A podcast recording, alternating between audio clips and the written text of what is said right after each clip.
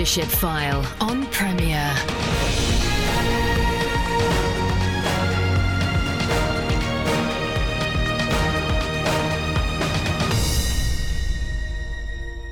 Welcome to the show which helps you lead where God has placed you.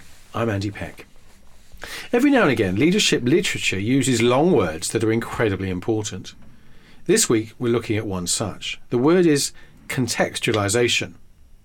It's important for any leader, and especially those seeking to communicate the unchanging message of the gospel into cultures that are not their own.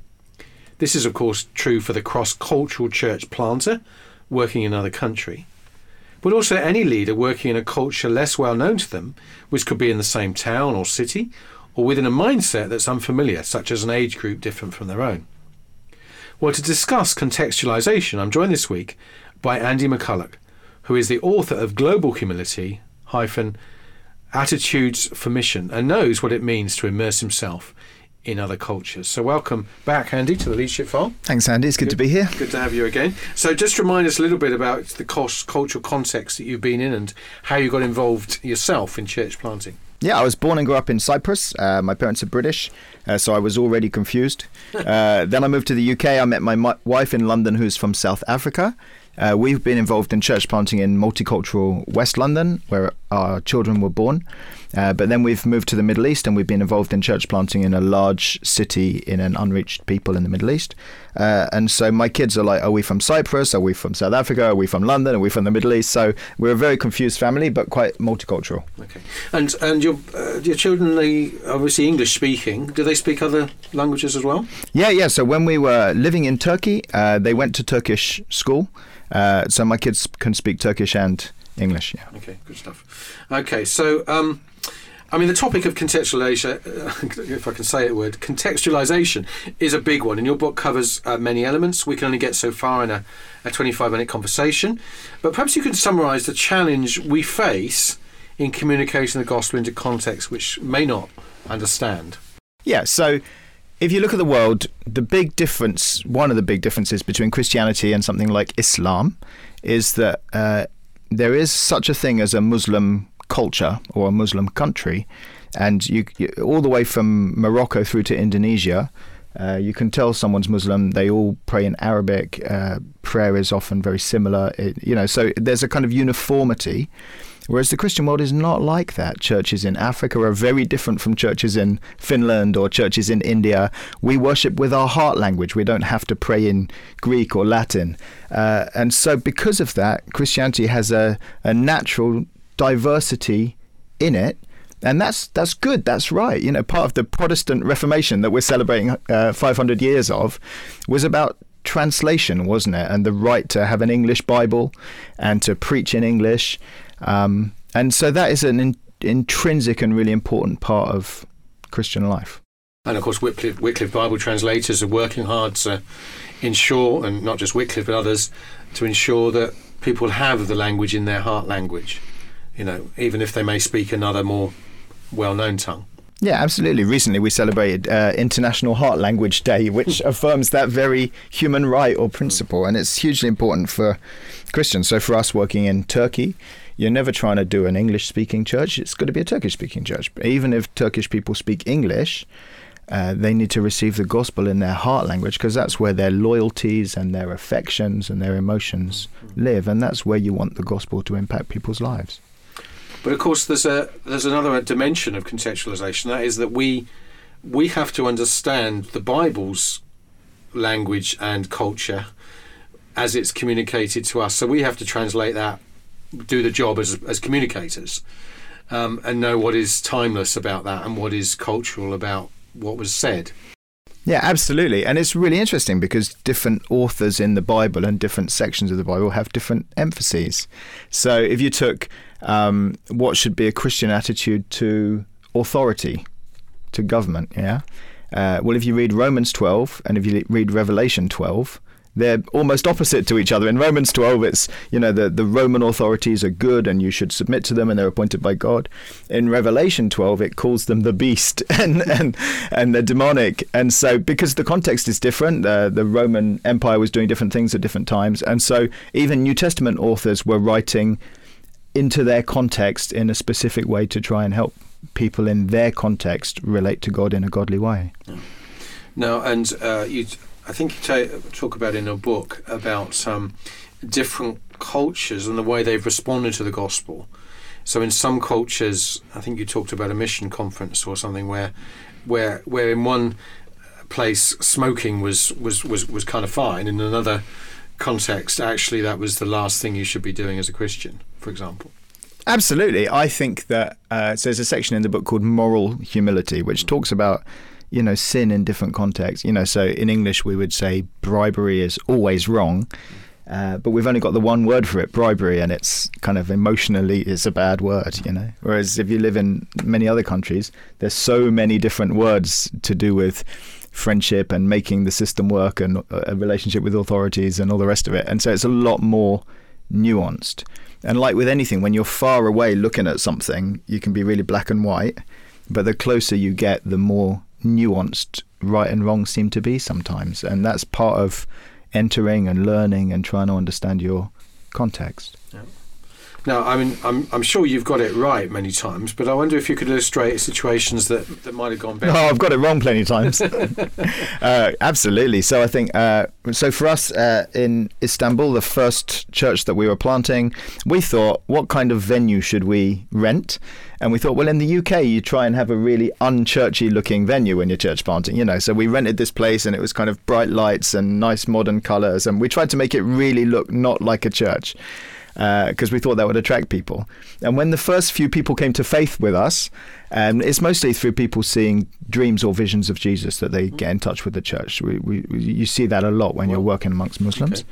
And um, the first few people that came to faith with us, after a while, they said, "Do you mind if we change what the building looks like? it feels like a hospital. It's like brightly lit and all that. Okay. It doesn't feel like a religious building." So we said, "Of course, it's your, you know, it's your mm. church." So uh, gave the guys some budget and came back, and it was kind of dim lighting, stained glass windows, big cross on the wall, candles, silver trays for the Lord's Supper. You know, just gone really traditional. And the Turkish guys were going, "This is this now. This feels like a." religious building. And so you just think, well, isn't that interesting? In the UK, you'd probably try and push away mm. from the religious thing, whereas some, somewhere like that, actually, a building like that helps people to experience God. The need for contextualisation is most pronounced in cross-cultural situations, of course, but obviously many many listeners are not imagining that they're going to be particularly going to another country like you. Um, uh, but I wonder if we could talk a little bit about um, the need to listen to our culture, um, not just a classically different culture like you were in West London, but also necessarily a different age culture um, maybe listening to young people if you're trying to reach them, or, or even an older uh, person who may be outside of your sphere of un- understanding. Yeah, absolutely. So I'm newly back in the UK, so I'm still in the listening yes. phase. Uh, but you know, we always say Jesus spent 30 years listening and three years talking, and James says we should be quick to listen and slow to speak. And so I think it's always got to be like that. When you, so often we turn up and we say, "Hi, I've got all the answers," and people go, "Hang on, we didn't even ask you a question yet." and that's true if you land in a council estate and you want to plant, and you just think we've turned up and we've we've started talking, and people are going, "Hang on, you need to listen." Uh, but that's definitely true across different kinds of cultural barriers in the UK. So I think churches in the UK that have significant ethnic minority communities in their area so often there's still this attractional thing of can we get people to come to our Sunday? And just because you've got a, a wheelchair ramp, it doesn't make, or a good website, it doesn't make you accessible. You know, so often your Sunday meeting might be culturally or emotionally inaccessible for a Bangladeshi or someone yeah. from Somalia. And so, it, it, you know, often we they talk about uh, you you need to contextualize more to people who are more unreached. Okay. So, in other words, if there's significantly unreached communities in your town, then how do you go to where they are? Don't wait for them to come to where you are and, and do something that is relevant and appropriate to them. Mm-hmm. So, in our town, we've got Kurdish people. I'm living in Reading at the moment, Kurdish community there. Uh, for those kind of guys to come to faith, it's not going to happen through coming to our Sunday meeting. You've got to go to where they are, eat food with them, drink with them, talk with them, and see people come to faith almost on their own cultural terms because that celebrates what we believe about the incarnation anyway. And you were in West London as well. That was your first church planting um, experience, uh, and amongst a, a, number of differing cultures. You, did you go for the let's reach a an um, a group, shall we say, as opposed to all of them, or do you have to come to some sort of common denominator of your kind of approach? Well, it depends what you're called to do, doesn't it? So, um, but that church, uh, the Crown Church in Hillingdon, is actually a really multicultural church. It's one of the best multicultural churches that I know today, actually. And that, that, there doesn't seem to be a kind of majority culture there, whether it's music style or the way they do food or the way that they gather in small groups. Um, and so you can do multicultural church, of course you can. Um, but uh, it it takes a lot of thinking about how do different people experience God. And so you asked about young people. You know, we've both got teenagers, haven't we? Mm. And I think young people speak a really different language. They're asking different questions. Our gospel, and this would be controversial but true. Uh, our gospel is often about forgiveness for guilt. Uh, a lot of young people aren't asking, What do I do with my guilt? but they're asking, What do I do with my shame? And, you know, with social media, shaming, uh, how you feel in the public environment is such a big thing now. And so churches need to understand that Jesus also died for people's shame and that there's an atonement for shame and being able to preach to young people in that way is different. Yeah. I took my boys to a, an apologetics conference, Reboot, um, and which was great. But th- their comment to me was, Dad, well, that's all very well, but my friends are not asking me anything about faith. I mean, they they admit to being believers, but they're not, you know, they're not evangelists as such. But you know, but they're they're openly, you know, church attending. But people don't care. They're not mm. criticizing. They're not persecuting them. They're just not bothered. They're apathetic. Yeah. You know, and that's a different world to the one we might imagine maybe 30 years ago. Absolutely. And I think the other thing with postmoderns, shall we mm. say, is uh, they're very multisensory. So traditionally, evangelicalism uses only one of the five senses. You know, music and preaching. It's all about the ear. Um, whereas postmoderns, they want to experience and feel in different ways. And God gave us lots of senses. So churches that are doing well reaching young people, for example, uh, you know, are doing better with visuals, with lighting, with experience, with uh, kind of the, the, the, and it's not just kind of clever marketing. That's acknowledging that God made us multisensory people and that different people encounter God through different senses and in different ways. You're listening to the Leadership File with me, Andy Peck. I'm joined this week by Andy McCullough. We're looking particularly at the context, uh, the, the, the topic of contextualization, uh, and off the back, particularly of his uh, book Global Humility. And we'll be back just after this. Welcome back to the Leadership File with me, Andy Peck. I'm joined this week by Andy McCullough. Uh, Andy is uh, the author of Global Humility: colon Attitudes to Mission. He's worked cross culturally himself, grew up in a cross cultural context, and uh, we've been talking about contextualization, how we take the unchanging message of the gospel uh, to other people groups and the leadership implications of all that. I'm really saying that this is something that not doesn't just happen cross culturally in terms of another country, but also within our uh, our own land of uh, if you're in the UK listening to this or wherever you are, but also um, communicating across the age bands uh, as well. So, Andy, of course, the, the liberal wing of the Christian Church has has perhaps typically listened only too well, and some of some would say capitulated and ignored the plain teaching of Scripture because they want to be like the culture.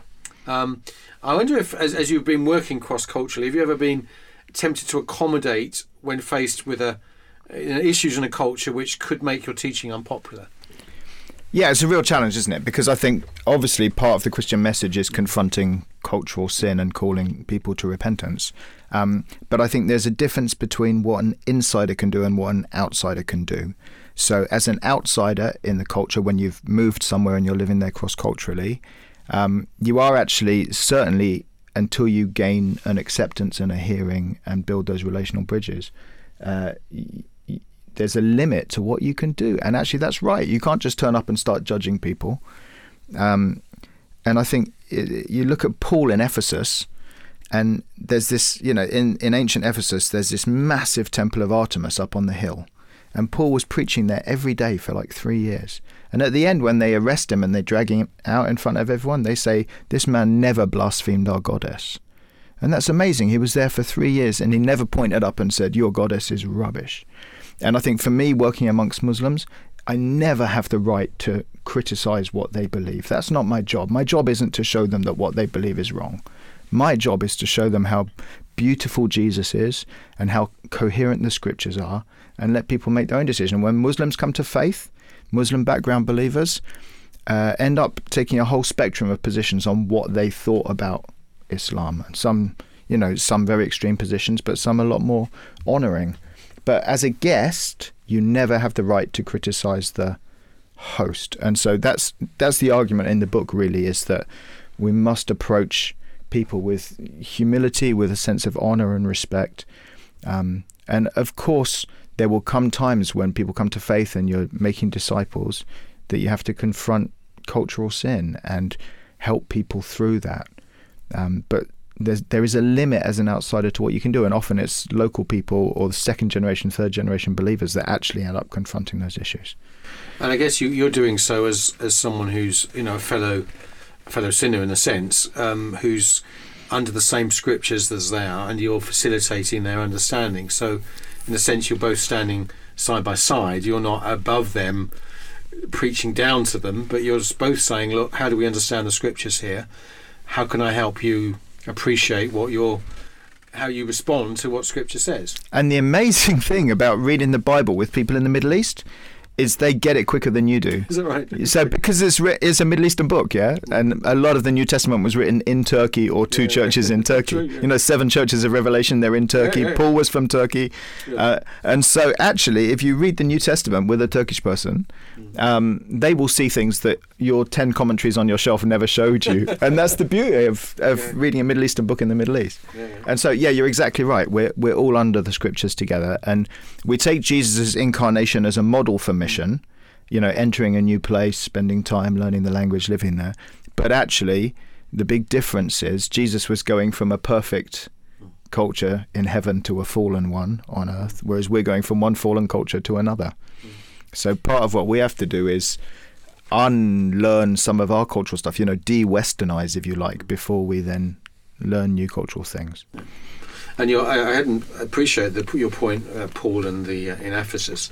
I guess he's doing the same thing in in uh, Athens in Acts 17 when he's, you know, saying, you know, uh, I see an altar to the unknown God. He's he's going along, you know, he's trying to stand with them where they're at in their understanding and saying, you know, I'm trying to proclaim to you the God that you don't know about.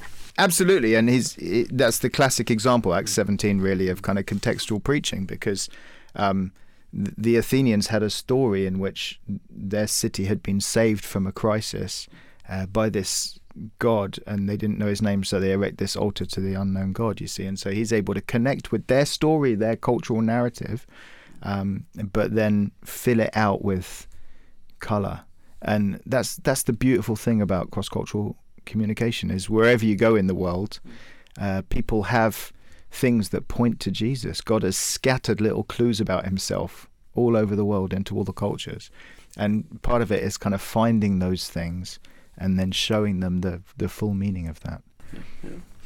No doubt there were some some key folk that you were learning from in within your cross cultural context, or did you? How, how lonely was it when you were there?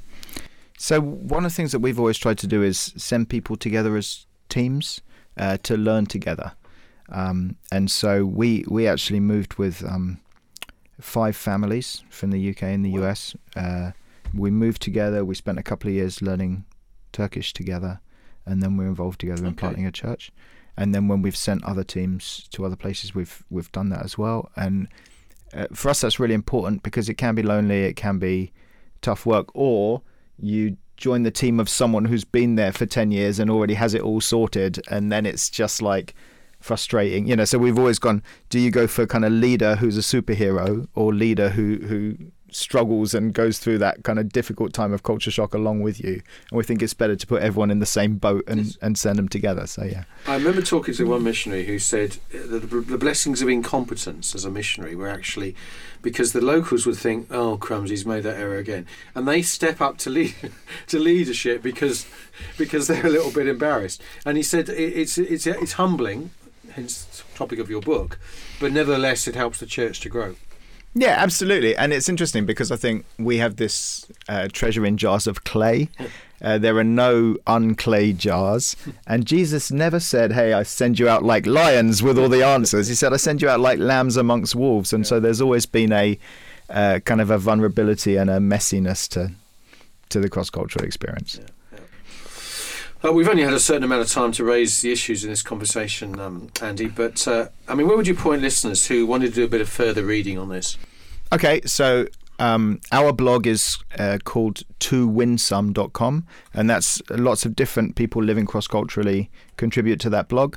And so that's um, that's a good place to go. You just hear different people's stories.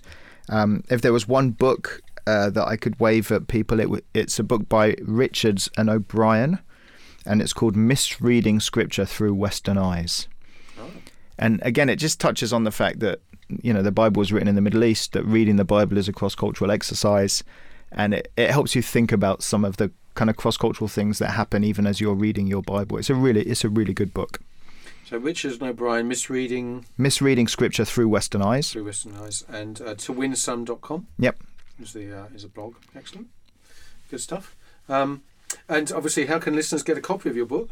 Yeah, so it's available on Amazon uh, in the UK and in the US, uh, both on Kindle, so the ebook, and then also a paperback version. Wonderful. So the um, the title again, uh, if you're getting looking for a pen, is uh, Global Humility. At, um, and then it's uh, it's actually a hyph- hyphen, not um, uh, colon, not a hyphen, as I said earlier. Attitudes for Mission, and the author is Andy McCullough. Uh, that's uh, big M, small c, big C, U double L O U uh, G H. So it's been fascinating, Andy, to uh, hear your story and for you to share this a very complicated topic of contextualization, but in a very simple fashion. So thank you so much. Thank you. And thank you, Luke, for listening. Uh, do um, log on to Premier's own website to listen to archive uh, versions of Leadership File. If you've got topics that um, are troubling you as a leader, or perhaps uh, you think would be valuable for us to look at, uh, or even um, people I could interview who you think would be make, make for good guests, then uh, please do email me. The email comes at the end of the um, uh, show, apeck at cwr.org.uk. I, I will apply to every email that I receive, and uh, some of the people that have been on the show have been people that have been suggested by listeners just like you, and some of the topics looked at have been suggested again by listeners just like you. So do interact as best you can, um, and as you seek to lead wherever God has placed you, uh, whether that be in the church or charity or commercial world or in your uh, own family or in the um, uh, networks that God has uh, placed you in. It's been good to have your company. Do uh, tune in again next Sunday at 3.30. You've been listening to The Leadership File on Premier. Andy Peck serves as a tutor at CWR, a Christian charity whose courses and publications aim to apply God's Word to everyday life. Contact him via email apeck at cwr.org.uk.